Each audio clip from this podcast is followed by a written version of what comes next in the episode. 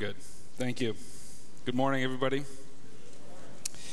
As Matt has already informed you, my name is Steve, and I am grateful to be among you today. Our sermon will take as its text Deuteronomy chapter 30, starting in verse 15. Deuteronomy 30, starting in verse 15. See, I have set before you today life and good, death and evil. If you obey the commandments of the Lord your God that I command you today by loving the Lord your God, by walking in his ways, and by keeping his commandments and statutes, statutes and his rules, then you shall live and multiply, and the Lord your God will bless you in the land that you are entering to take possession of it. But if your heart turns away, and you will not hear, but are drawn away to worship other gods and to serve them. I declare to you today that you shall surely perish.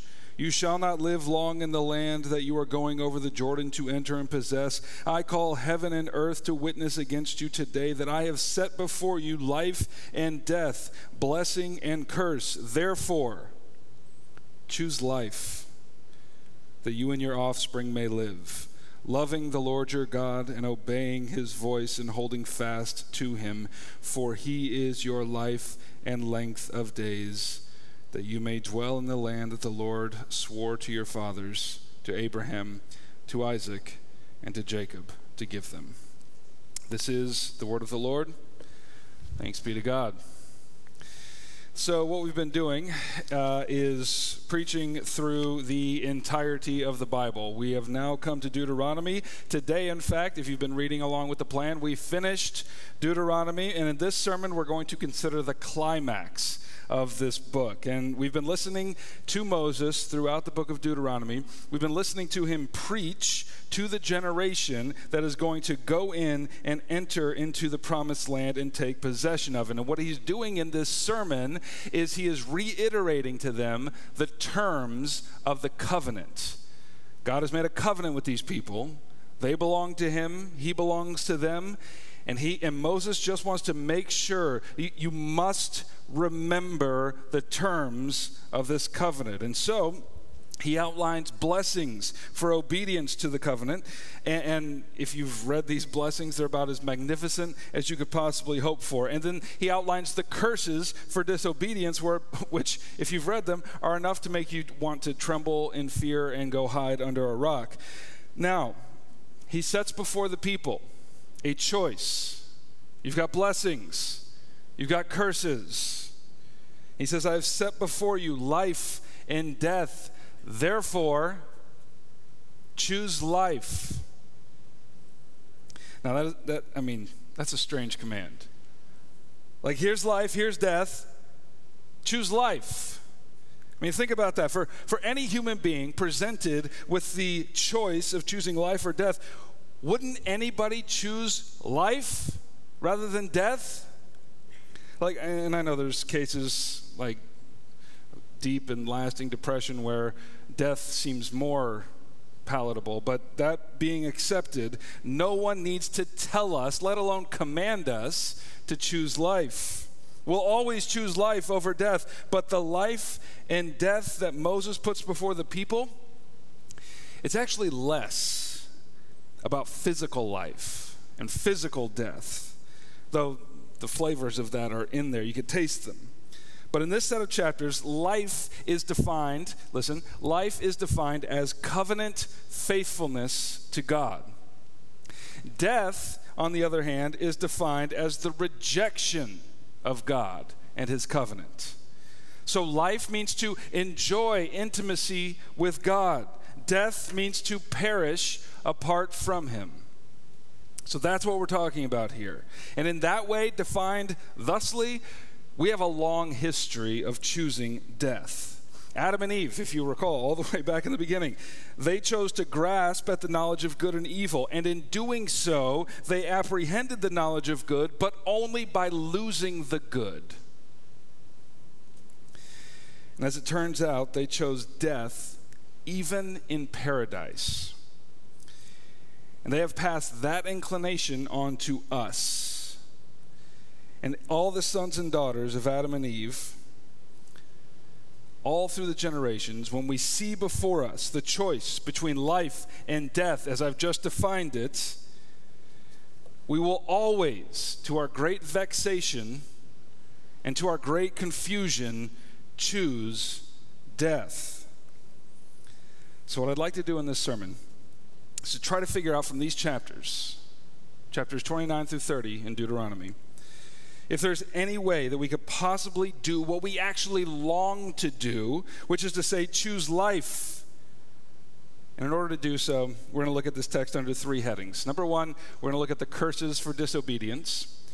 Number two, we're going to look at the blessings for obedience. And then number three, we're going to look at what we need in order to choose the blessings, or to put it another way, to choose life. So, we might as well get the bad news out of the way. So let's talk about the curses for disobedience first. Deuteronomy chapter 28, Moses outlines the fullness of the curse that will fall upon the Israelites if they refuse to obey his commandments. Listen, Deuteronomy 28, starting in verse 15.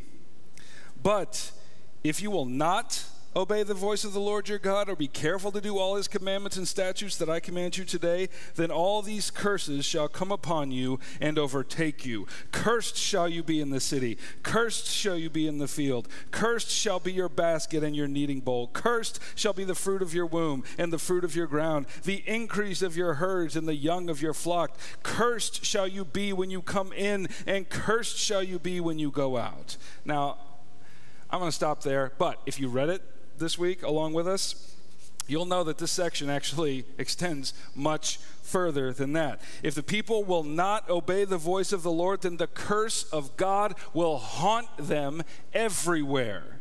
If you keep reading, you'll see that the result of their disobedience like these curses will come upon them, and they include pestilence, famine, wasting disease, loss of home, oppression from outsiders, from foreigners, unceasing war, impoverishment, exile from the land, and then, in a complete reversal of their redemptive status, they will be returned to Egypt to become slaves once again. It will be as if God never knew them.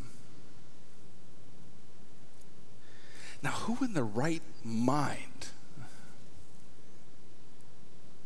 would choose that?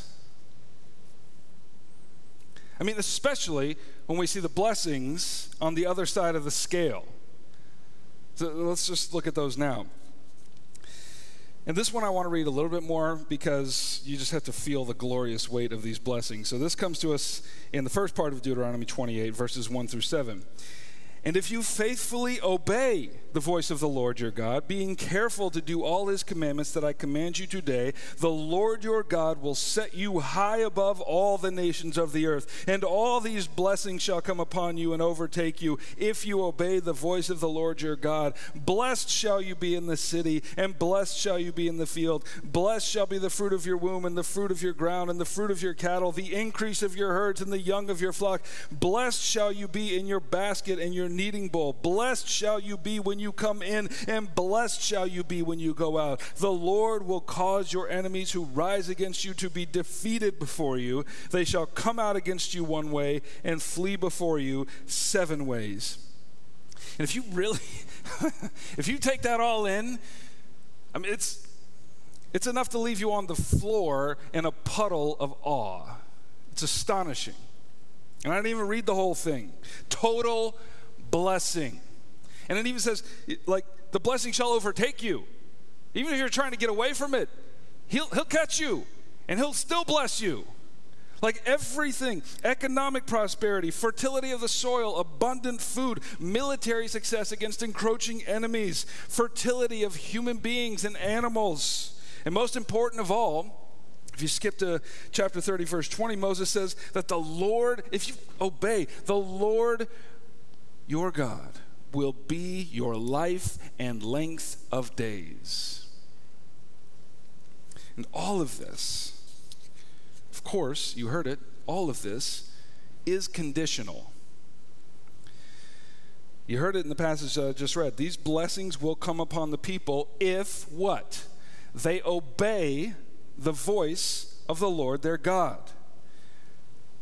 And who in their right mind would reject this kind of life in favor of the life on the other side of the scales filled with curses?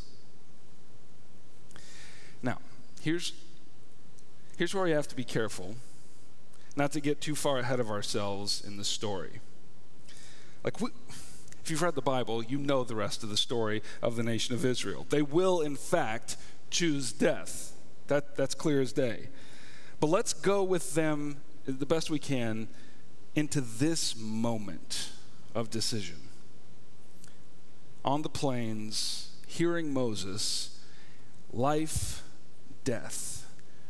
Which one will you choose? Choose life. Now let's go with them to that moment of decision because they don't know the rest of the story yet. Moses just laid out the options. One leads to total curse and death, the other leads to total blessing of life, eh, blessing in life. And he says, "Which way will you go?" And I have to imagine that in the internal thoughts of most of the people standing there in the congregation of Israel, they would have been resolute, as, as any of us would be. I will choose life. Seeing those two options, I'm going to choose life. We all choose life. We will choose to be blessed in the city and blessed in the country, blessed in our coming and blessed in our going out. We will obey the voice of the Lord. Like, that's not hard to imagine. But maybe the crowd wasn't all optimists. Maybe there there's some folks like who really did want to choose the way of blessing. But they, they had listened to all the laws that Moses had just laid out. And they had doubts whether they could keep their part of the bargain. Maybe they just listened to Moses reiterating this covenant and thought, like, I sure would like to choose life, but but keeping the law in its entirety is hard. That sounds impossible. I don't know if I can do it.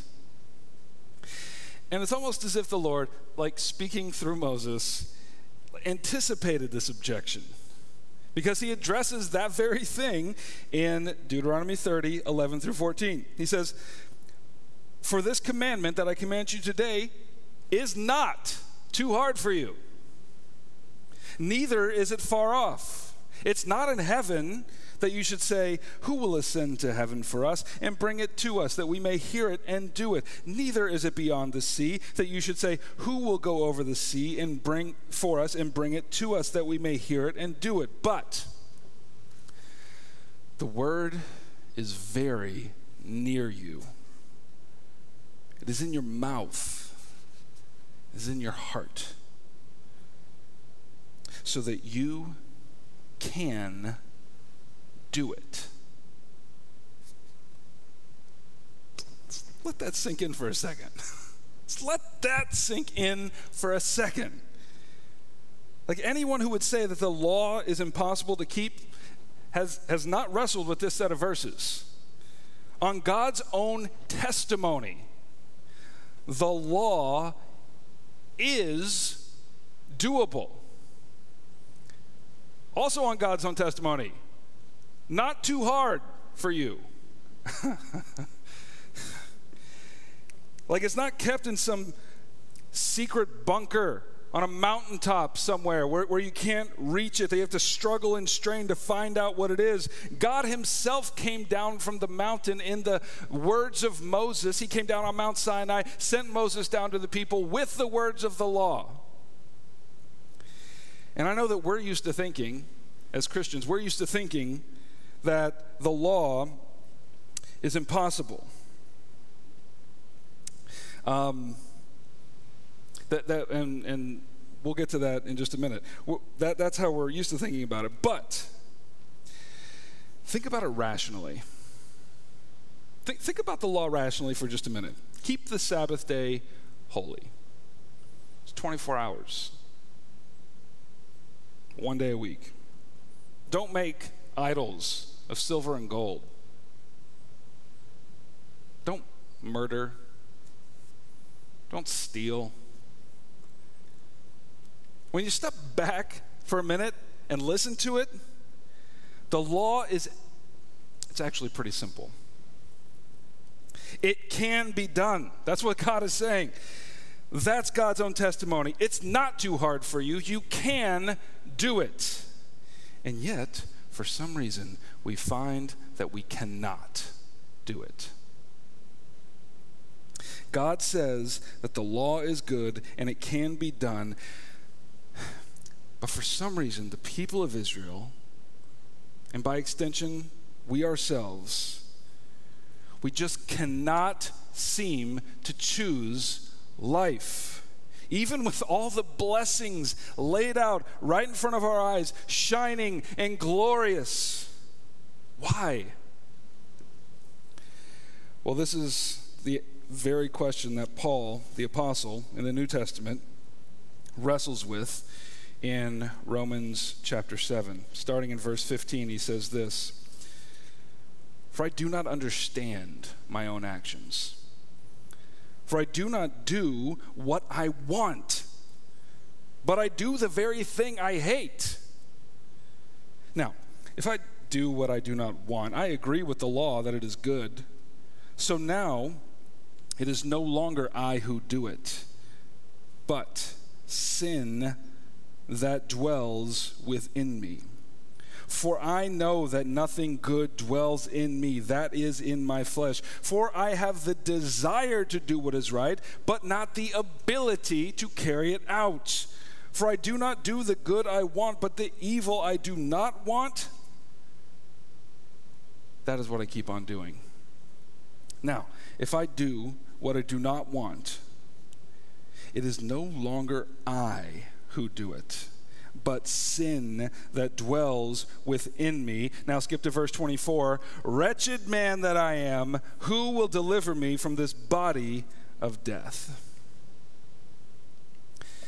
Now, that is how we tend to experience the law. Internally, we say, Yes, amen. The law is good. It is not too hard for me. I will do it and choose life and blessing. But the truth is this, according to Paul sin dwells within us, passed down to us from generations past, from the first generation, and that sin makes it impossible for us to choose life. Because of the sin that dwells within us, we, to our great vexation and grief, will always choose death and curse. And even if we've never articulated Paul's exact words in our hearts, we feel the truth of them. Wretched man that I am, who will deliver me from this body of death? So that's our condition. We, we long to keep the law. We, agree that the law is good. We want to enter into the blessings of God, but the sin that dwells within us pushes us to reject God's authority in our lives and to go our own way. Now, at this point, you might be wondering is there any hope for people like us and people like them, the Israelites? And more to the point, if you're listening closely, you might be wondering if God is actually mocking those people, and by extension, us. Like he tells these people through Moses that the law can be done. And yet, the Lord is well aware of the condition that Paul speaks of in Romans chapter 7, which actually makes it impossible for them and for us to choose life. And he's like, No, you can do it. And that could sound like mockery. It's like, it's like saying to a blind man, seeing isn't that hard. All you have to do is open your eyes and look around. And if you could just do something that simple, all the blessings of the world are open to you. And that's true. I mean, seeing is not that hard. You just open your eyes and it starts happening. You don't have to work for it. Unless you have a condition that fundamentally prevents you from seeing. So, in order to stand, understand what's going on here, let's move on to our third point. What do we need in order to choose life and blessing? Now, apparently, God knew his people well enough and knew their condition well enough to know that they would, in fact, choose death. And, and he already predicts in Deuteronomy, Moses does that they're going to go into exile. They're, they're going to break the covenant. So, like, he knows. So, in Deuteronomy chapter 30, he promises that after they do choose death and find the curses falling upon them, he promises, you, you can return. You, you can return to me. And when they do, this is astonishing. When they return, God promises to repair the fatal condition that makes them choose the curses and death. Listen to Deuteronomy chapter 30, verse 6 through 8. And the Lord your God will circumcise your heart and the heart of your offspring so that you will love the Lord your God with all your heart and with all your soul, that you may live. And the Lord your God will put all these curses on your foes and enemies who persecuted you, and you again shall obey the voice of the Lord and keep all his commandments that I command you today. Did you hear that? In order to obey the voice of the Lord, the people needed a new reality to be formed within them, namely, the circumcision of the heart. Now, that sounds, sounds very strange. Um, what in the world does circumcision of the heart mean? Well, for those who were hearing Moses in that day, they knew very well what physical circumcision meant. Like it wasn't just a surgical procedure that's done for hygiene or you know whatever it's done for. I don't know. Um, it, it was the it was the very sign of the covenant of God. It was the sign that this person was in fact in God's covenant that God belonged to them and they belonged to God. That was the sign. But the plain truth is this circumcision, listen, circumcision apparently made no difference whatsoever on whether or not a person could keep the law. Bearing the sign of the covenant in your flesh did not equal freedom from the condition that made the law impossible to keep the sin within was more powerful than the sign without. And so, what was necessary in order for his people to keep his commandments and to enter into blessing was something they could not do for themselves. Physical circumcision, that was well within their hands. But nobody could remake and reorder their own heart. Their bodies belonged to the covenant, but their hearts did not.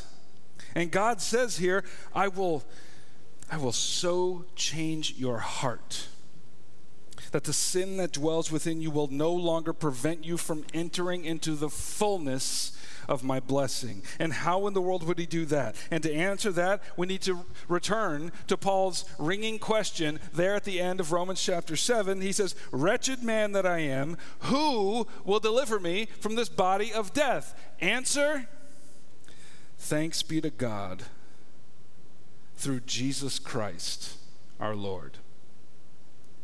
And he goes on, starting in Romans chapter 8, verse 1 There is therefore now no condemnation for those who are in Christ Jesus. For the law of the Spirit of life has set you free in Christ Jesus from the law of sin and death. For God has done what the law weakened by the flesh, could not do by sending his own Son in the likeness of sinful flesh, and for sin, he condemned sin in the flesh in order that the righteous requirement of the law might be fulfilled in us who walk not according to the flesh, but according to the Spirit.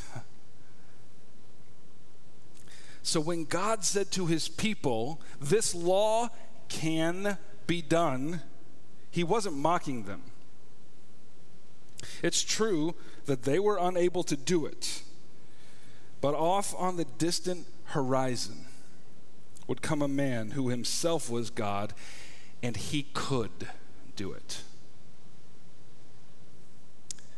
The word of the law was very near to him. in his heart and in his mouth, and at every point when he was tempted, very real temptations, every point when he was tempted to turn to the right or turn to the left, he chose life. He stayed on the narrow path. Jesus Christ kept the law to perfection. He was the true fulfillment of these words in Deuteronomy. But so what? Okay, okay, so one man did it. One man earned all the glorious blessings laid out in Deuteronomy. Does that mean that we're just like at the day of judgment, we're all just going to watch him get crowned the, the moment before we're all condemned to death?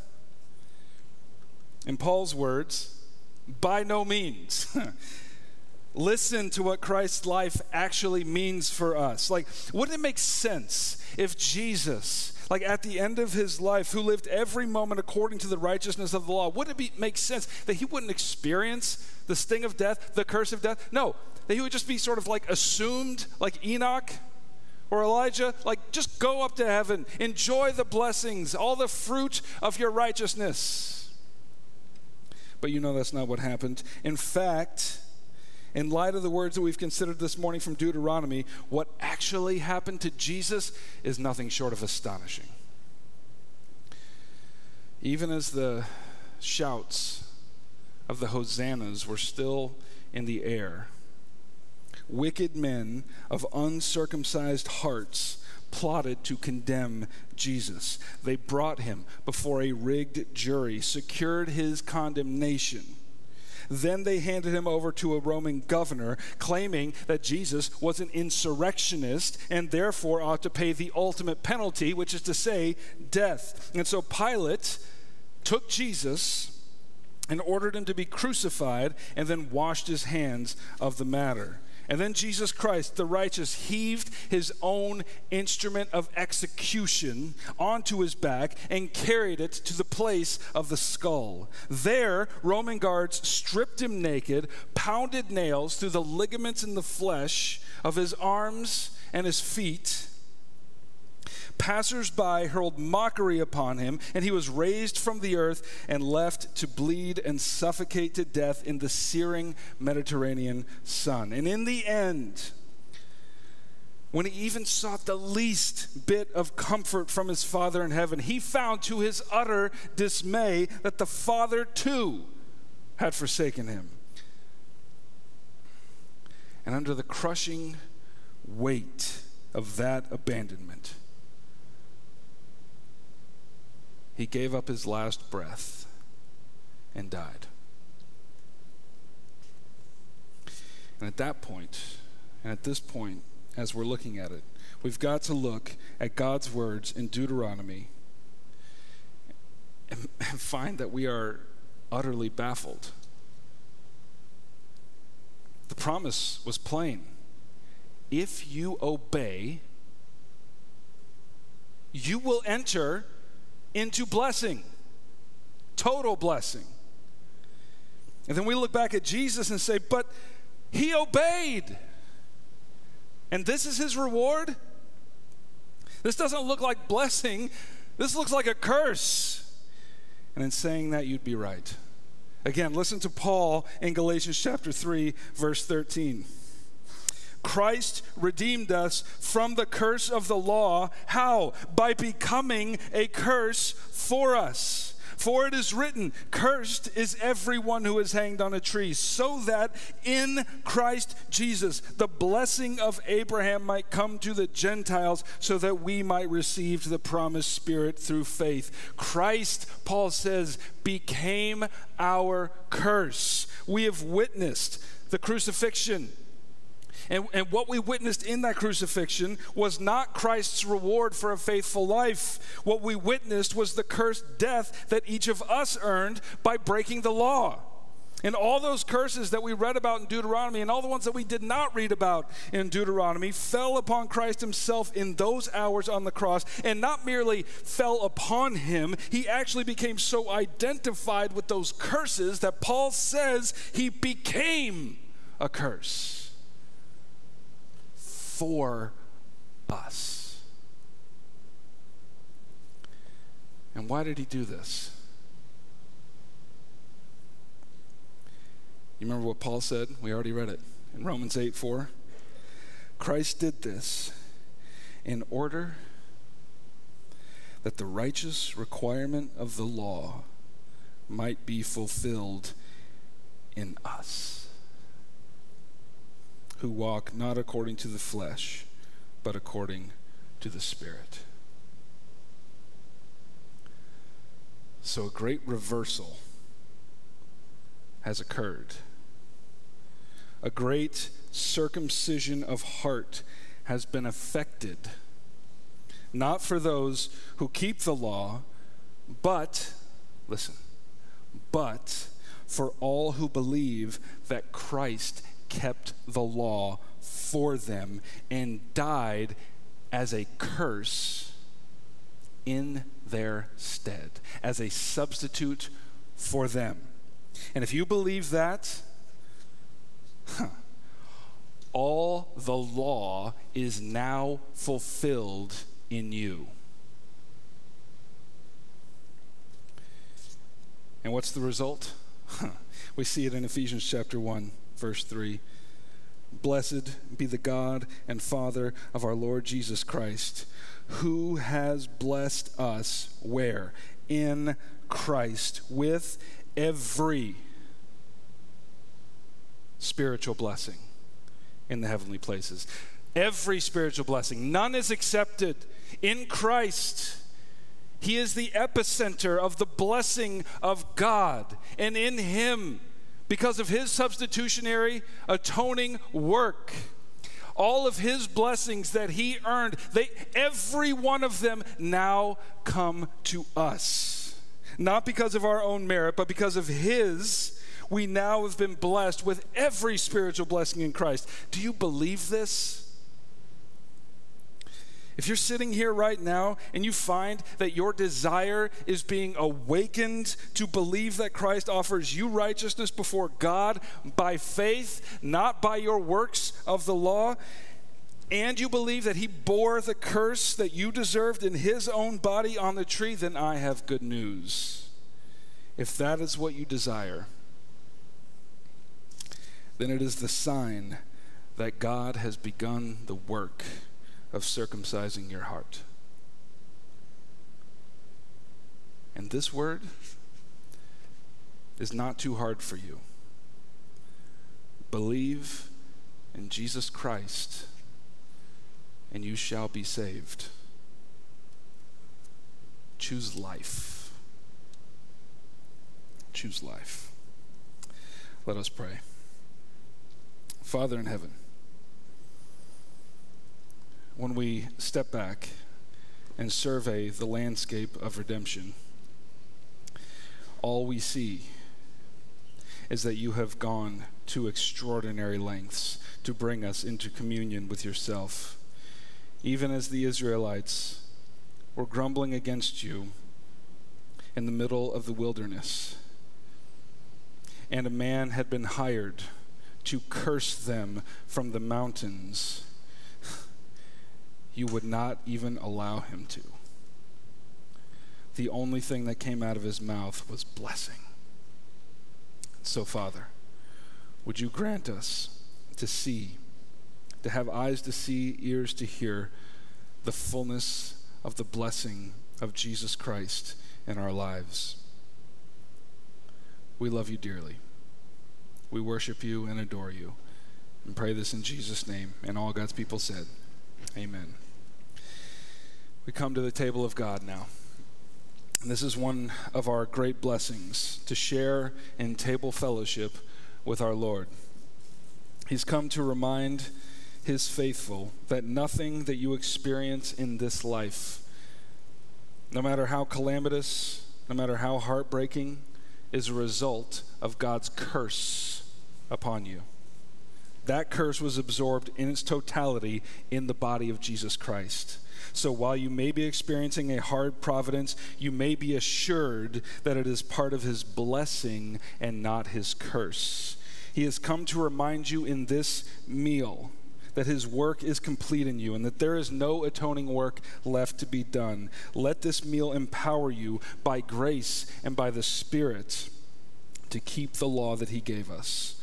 Love the Lord your God with all your heart, with all your mind, with all your soul, and all your strength, and love your neighbor